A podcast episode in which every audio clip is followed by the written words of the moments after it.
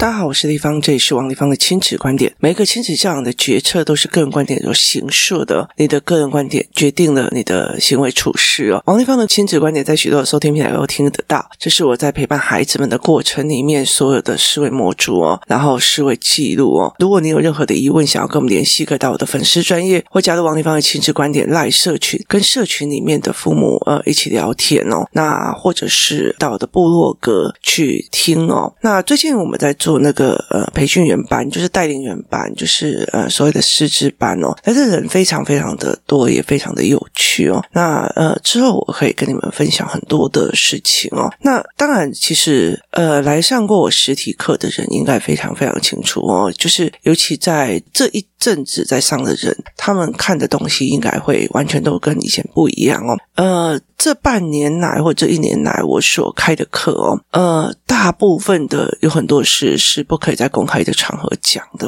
那大部分的认知也是不可以在公开场合说的哦。所以其实有很多的概念其实是不能公开说。那为什么呢？因为其实台湾人的人民的属性，呃，如果你现在去搜寻那个 ChatGPT，然后去问他说，小孩什么事情都不跟你讲，那怎么办？好，他会有非常多的，这他其实弄出来就是等于世俗里面所有文本里面啊，很世俗官方的。就是亲子专家的回答。那可是事实上，为什么这些都可以在网络上查询得到，连 ChatGPT 都可以查得到的东西，我们的一代又一代却越来越有状况哦？其实是很多人哦得到的都是错误的知识，就是错误的讯息差哦。那很多的概念哦，其实是不会有人跟你明讲，也不会有人愿意讲哦。人其实当你了解讯息差的时候，其实你就会开始闭嘴哦。所以像我。女儿她常常就是我们在餐桌，上那我会给他看一些一些东西，那我们会讨论。他会常常跟我讲说：“哦，如果有同样的两对的家庭，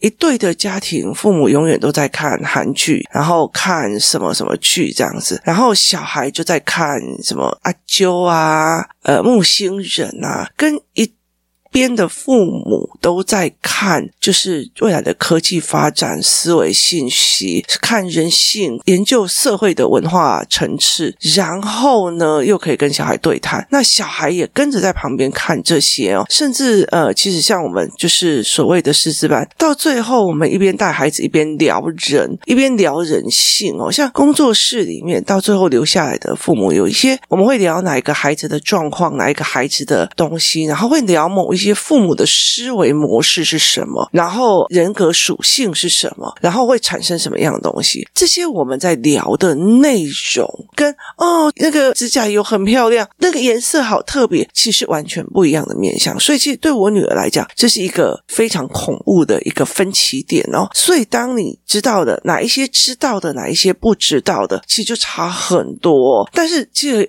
也很清楚的一件事情，知道是没有人一定要就是这么免费的把知识价值提供出去哦。所以，其实我女儿常常会在讲一件事情哦，资讯差差很多。像我儿子也有在觉得很可怕，因为有一次我们出去吃饭的时候，我们在跟他谈，我在跟他谈什么，你知道吗？就是在这个地方里面，为什么老板记账的方式？就是付钱的方式会采用这种模式，然后他的思维是什么？那隔壁是一个另外一个五六年级的哥哥，一直在玩手机，甚至妈妈还要在旁边喂他吃饭，所以他那个时候就讲了一句话说：“哦，妈妈，我知道了，讯息差跟认知差，同样跟你差不多的年龄得到的东西，思维的模式是完全不一样的哦，这是一个非常可怕的一件事情哦。”那我们来讲其中一个认知跟思维差哦，认知跟思维差的。是很多的教育理念里面哦，他们都认为我的小孩已经四五六年级的可以独立的，或者是国中了，我管不动了。那我从以前到现在非常努力的，第一个叫做幼儿先发展语言，语言以后你才可以去上认知课。然后才可以去开始思考嘛。你现在不会法文，你就不会用法文思考；你不会用俄罗斯语，你就不会用俄罗斯思考。可是问题是你上完课就好了嘛？我没有那么的天真哦。你这上完课以后还要有非常非常多的经验值去落实。那但不能妈妈一直在陪他练啊。所以其实游戏团体就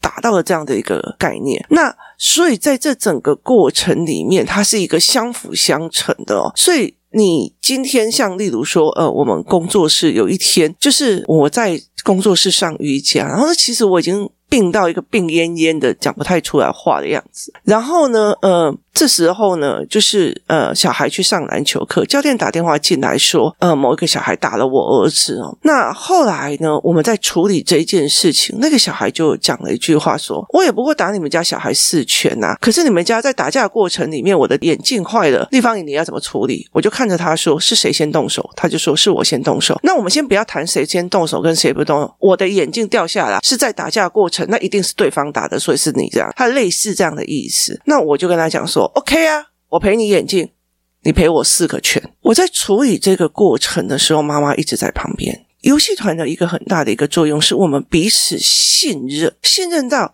我在刁你的孩子的时候，你清楚的知道，我不是在干涉教养，而是让他知道，你今天打我的儿子，别人的妈妈的真实语言是老娘没送啦，你听好不？你如果再敢给我动手一次，我告你告到死，你知道吗？我就是会，就是会拿验伤单的那个人，我就是要告诉你这些。那其实我觉得他讲了一句话，是让我觉得让我觉得很毛的一句话，就是说，嗯，立方宇，我今天就是比较烦躁，你知道吗？他已经是国小五年级了，他讲这一句话，我就我就回给他一句话说：“你今天打我儿子，我现在心情很不好，我可以杀了你妈妈。”然后就说不行，所以烦躁是个理由吗？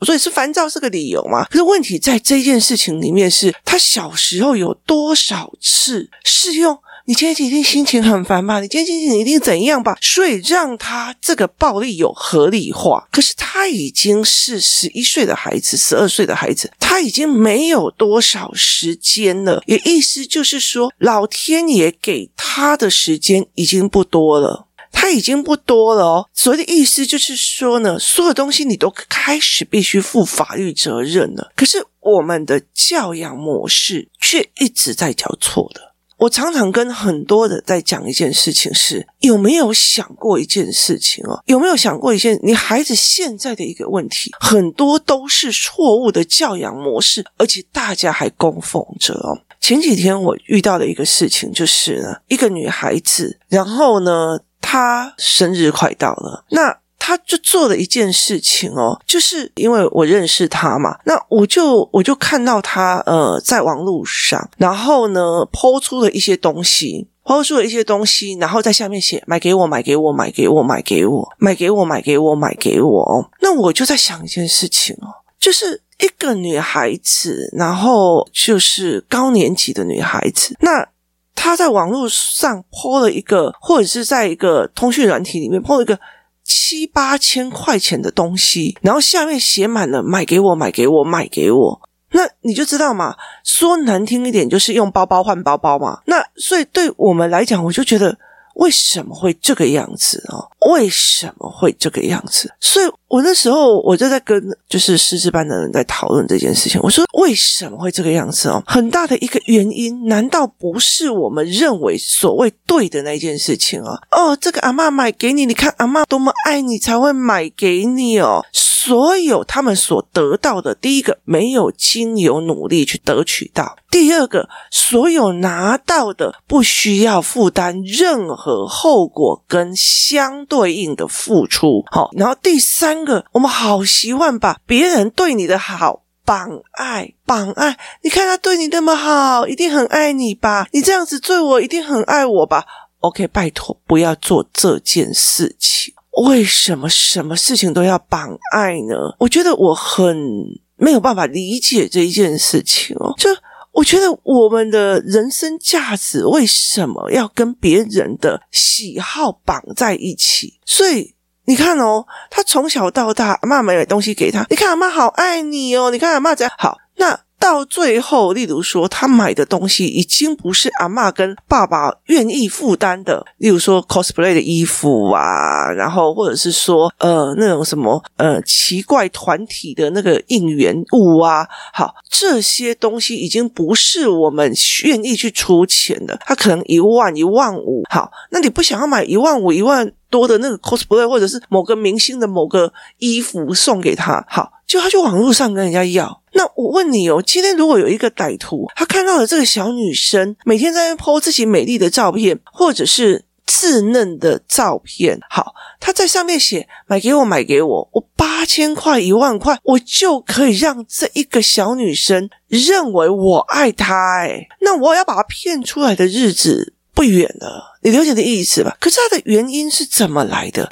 这原因是怎么来的？你看，你回想我小时候啊，我回想我小时候，只要我有不小心有零用钱，我爸就会开始去追这个钱是哪来的哦。就有一次哦，我弟弟是捡到钱，然后我们很开心的全部的人跑去买东西。我记得那时候我们还买那个绿色乖乖哦，很不乖去买绿色。我跟你讲，那一次真的是被打到将近快死掉。为什么？因为我弟弟捡到的是人家在找鬼妻的红包。就你了解那意思吗？天上掉下来的必有鬼，真的你了解意思吗。就是他拿到的是人家要冥婚的那种红包，里面有钱，然后我们三个会他那小鬼很开心的觉得天上掉下了金钱红包袋，拿了那个钱，然后把头发那些东西都丢在旁边，然后人就跑去买食物了。我爸搞我怕该有没有细气，你知道，所有拿到都要付出代价，所有东西都要还人家，别人这样对你，你要怎么还他？我说。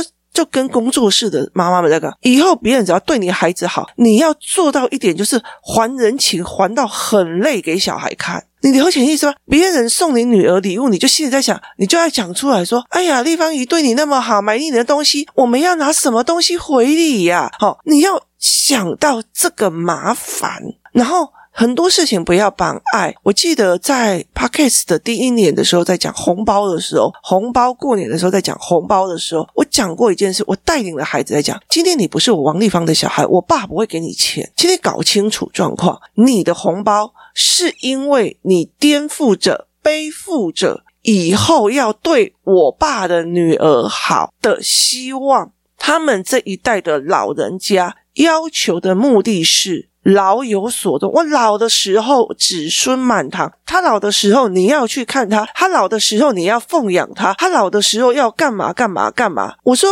他现在给你红包，是因为跟你建立关系。当你有关系拿了那么多钱的时候，阿公生病了你不去照顾，你是人吗？你你有意思吗？他是一个责任，所以。一直在讲单纯的爱、无条件的爱，我觉得这件事情是让我觉得非常非常的吊诡的。我问你，今天到了职业市场的时候，你到了企业的时候，老板会对你无条件的爱吗？没有嘛。所以很多人就觉得丽芳偏心 A 不偏心 B，那方比较喜欢谁谁谁，不好意思哦。我的课程就是哪一个老师有办法把课程做出来？哪一个讲是能力问题，不是偏爱问题。我常常会在讲，不要把家庭语言拿来企业语言上，不要把家庭语言拿来江湖的语言上。如果我今天就是哦，今天这个人叫我去怎么样，他就是赏识我。那你去到黑道的时候，哦，老大赏识我，就是。这种思维其实是很累人的，它反而是一个非常大的一个问题。那所有的东西都是哦，那个人很爱你，所以买东西给你；那个人很爱你，买东西。当这些人不愿意买东西给你的，他不愿意买 cosplay 的一个一万五的东西给你的，那你看哦，像现在的国中生或高中生，他们要的东西有一半以上，父母觉得这个东西不值得去花这么大的钱。好。那你要去告诉他我不爱你了吗？不是嘛？你当你给他东西的时候，你说你是爱他的，所以我才买东西。你看爸爸多爱你，买这个东西给你；你看阿嬷多爱你，买这个东西给你；你看阿嬷多爱你，给你多少的红包。好。当你有一天他要买一个 cosplay 的，或者他他想要买一个女明星的小内裤，你不给他钱，那你不爱他的吗？不对吧？所以这很大的一个概念，就事论事在谈，所以导致这个孩子他所有东西都是你爱我，你就应该买什么东西；你爱我，你就想要买什么东西给我。所以我会很警惕，你知道，我就跟我女儿讲：你有在网络上跟人家要东西吗？她就没有啊。我要的任何东西，我都可以自己赚啊。为什么？因为他每天早上读商业模组，所以我会给他钱。就是你这个东西，我与其给人家教，你自学，我还不如把那个给别人教的钱给你。所以他其实很清楚，他要怎么自己赚，他怎么自己赚那个钱是最对的。所以对他来讲，这是一个非常非常重要的一个思维逻辑哦。那。很多东西都自己赚，或者是很多的东西，你走到任何一个地方，你看到的，例如说，很多人就问我说，为什么我会想要做商业模组？我就说，很多的人读书读到了很久，好，你比如说，我今天读的外文系，我读了到了研究所，到最后，你只要把十五万字的东西丢到网络去，ChatGPT 把它翻译到很精准。好，那你就会忽然说，那我的价值在哪里？价值在这一门学科有没有给你思考能力哦？或者是你读的书多到有没有思维模组？所以像例如说，数学也很容易被。电脑取代，但是数学思维模组很难被电脑取代。说哲学以前没有任何的呃市场利基点，但是哲学的思维方式也很难被取代。政治有政治的思维模组，它也很难被取代。可是前提在于是你在读书的过程里面，你是标准答案型的还是思维模组型的？所以。这整个过程里面，我就会在思考一件事情：我们认为很对的亲子教养，是不是才是我们后面儿童、青少年问题、青年问题，或是成人问题里面最大的一个问题哦？有些很老的人，或者是很怎样的人哦，到了五六十岁、七十岁，他甚至是一个在他的业界里面还是一个顶尖 top 的人哦。例如说退休的医师啊，或什么有的没有，可是他们会。总要有个人来爱，而去做了错误的投资。所以，其实我也遇过很多所谓的，就是那我们那时候以前在立法院的开玩笑，就是黑寡妇啊，专门来跟那种老年人结婚，然后到最后拿着他的月退俸走的，或拿他的财产走的。所以我就会觉得说。这个寂寞到底是为什么？为什么一定要有人爱？可是你知道，我们所有的教养逻辑里面都一直告诉小孩：“我们很爱你啊，怎样有的没有的，就是让他们误以为我被爱才有价值。没有，孩子们，你不被爱，你本身就有价值。”你不管被不被爱，你都有价值。我王丽芳有没有被爱，价值是我自己给我自己的，我不一定要给人家爱。所以，其实你再去看很多思维逻辑的人，例如说比尔盖茨啊，或者是那些思维逻辑很强的人，他其实是价值是给自己的，思维是给自己的。他有没有一定要别人爱？没有哦。今天我跟你谈不来了，就算了哦。所以有很多人还真是老一派的人，他会。请家荡产，在我们常常在讲说，就是老不休哦。那我就觉得不是老不休，而是他到了年纪很大，他还在寻求有人爱，而不是他今天产生的一个思维或做的某一件事情而产生的自我价值跟认定感。像我有一个姐姐，她也是呃七十几岁了，她每天早上起来写赤壁赋啊，然后画一幅国画，然后读一本书，让自己增长。她其实。他的钱也很多，他我问他说：“那你为什么不要去呃交朋友干嘛？干嘛？我在这里我有增长，我不需要人家陪，我就自己有成就感，我没有需要这样，我不需要一定要有人爱我。所以有一次哦，我我像我儿子跟我女儿，就有时候就会妈妈你爱我吗？妈妈你爱我吗？那我儿子就问我妈妈你爱我吗？我不爱啊。然后他就为什么？然后就说啊，要不然你还要问我？他会常常问这些有的没有的哦。有一次哦，他就是。问太久了，我就有一次就瞪着他，然后就看着他，我说：“弟弟，我告诉你一件事情哦，你的人生，你的人生是有使命的。你的人生的使命或许是来经历这个世界，或者是经历你的人生的历程，或者是来做非常非常多的事情，或来影响这个世界的。你的人生有非常非常值得去追求的一件事情。有没有人爱，不是你去追求的事，就是有没有人爱，不是你去追求的事。如果你在你的人生当中有人爱也好，没有人爱也好，你都是有价值的。被别人爱这件事情，不是你去该追求的。你人好到你的人本身的价值很好，就会有人爱你。你人本身很好相处，很好相处，很喜欢去对外相处，跟很多人对谈，然后跟很多人接触，好，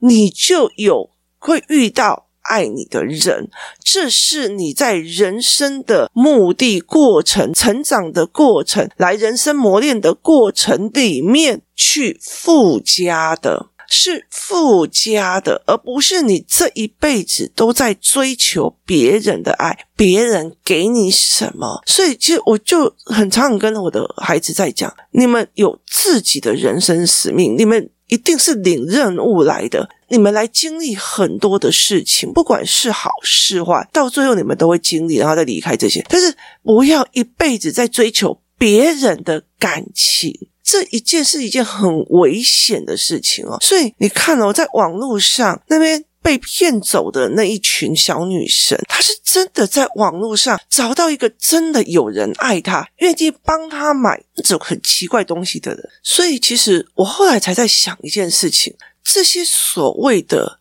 爱来爱去的这个思维理论里面，是不是造成了我们自己的孩子的危险性，我一直告诉他：你看，阿妈很爱你啊，阿公很爱你啊。你看，啊，买东西给你，他很爱你啊。这个东西导致于他到了国中、高中的时候，他要的东西没有人给他了。好，他要一支两万块的手机，没有人给他了；他要一支四万块的手机，没有人给他了。网络上有一个人愿意给他，他就觉得这是爱，他就觉得他对我好好哦。你有点意思吗？那这些人难道？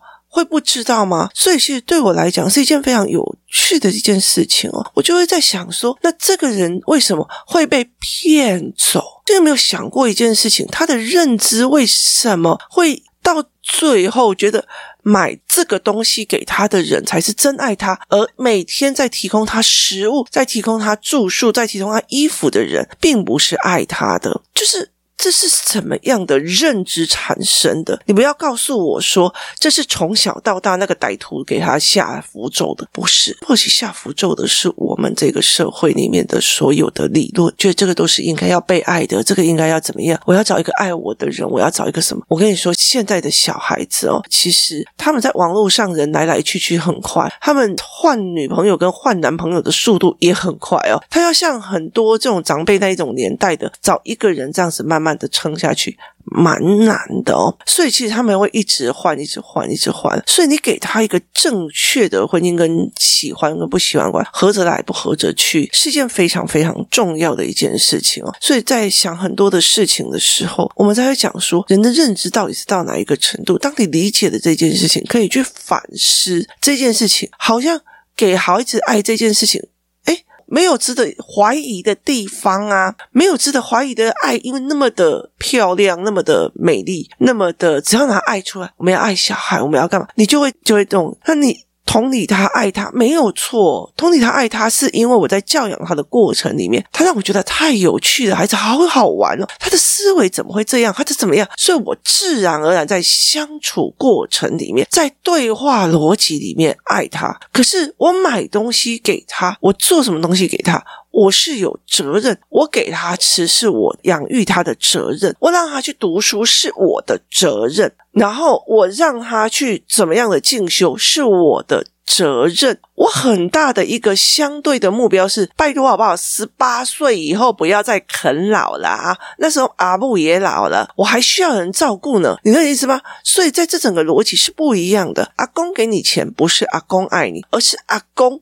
知道你是一个传宗接代的下一代，你了解的意思吗？所以，当阿公生病的时候，你是有义务要去做的，那是相对价值的责任价值哦。不要凡事都扯爱，扯到最后，到最后。老年人的只要有人来爱我，我什么东西都给了。我觉得那种东西真的是很吊诡。那所以在这整个过程里面，有很多人来跟我讲说：“哦，老了很可怜，他孤独死。”我就说：“那你怎么知道人家孤独的时候是像我这种很不喜欢麻烦别人的人？”我就觉得搞不好那算是一个善终。所以对我来讲是一件不可思议的事情。那后来我。其实比较知道这几个孩子的过程里面，他们去跟人家讨要，有时家里不给，然后有的时候是家里常常用。你看这个谁多爱你啊，谁多爱你。可是到了国中、高中的时候，不是他所有要买的东西，你都要满足他的。然后大学以后要满足他。你看家庭里面在争财产，有些人就会明明知道他都已经这一辈子不愁吃不愁穿的，为什么还要争财产？争财产的原因是在于是。你要给我，你才代表你爱我。你怎么可以比较爱弟弟呢？你比较爱妹妹呢？好，这个东西还是在争爱，所以这件事情让我觉得非常非常的有趣哦。那你自我的价值是没有的，然后人生都一直在争爱，争别人给爱，争别人干嘛？到最后，其实你后果又在自负。所以，呃，我呢在讲说上次小孩毒品陷阱的这一块，好。他也是在等别人给他嘛，给他食物，给他什么的一样嘛。好，像今天这女孩子，她在网络上给我，给我买，给我买，给我。好，你要再讲这些包包换包包的女生，就是这些包包换包包的女生，难道也不是这样子的思维逻辑吗？她难道也不是觉得说，你买给我就是喜欢我，我可以跟人家要，跟人家讨，因为她在小时候就爸爸买给我，妈妈买给我，你比较会撒娇就有了，所以。这整个逻辑不是的，所以我们家一直在用努力存折的一个概念，就这样，我会做努力存折的概念。你用你的努力换钱，你给我做什么，我给你相对的报酬。这是一个非常重要的一个思维观念，它避了非常非常多的祸，这才是一个非常重要的事情啊！今天谢谢大家收听，我们明天见。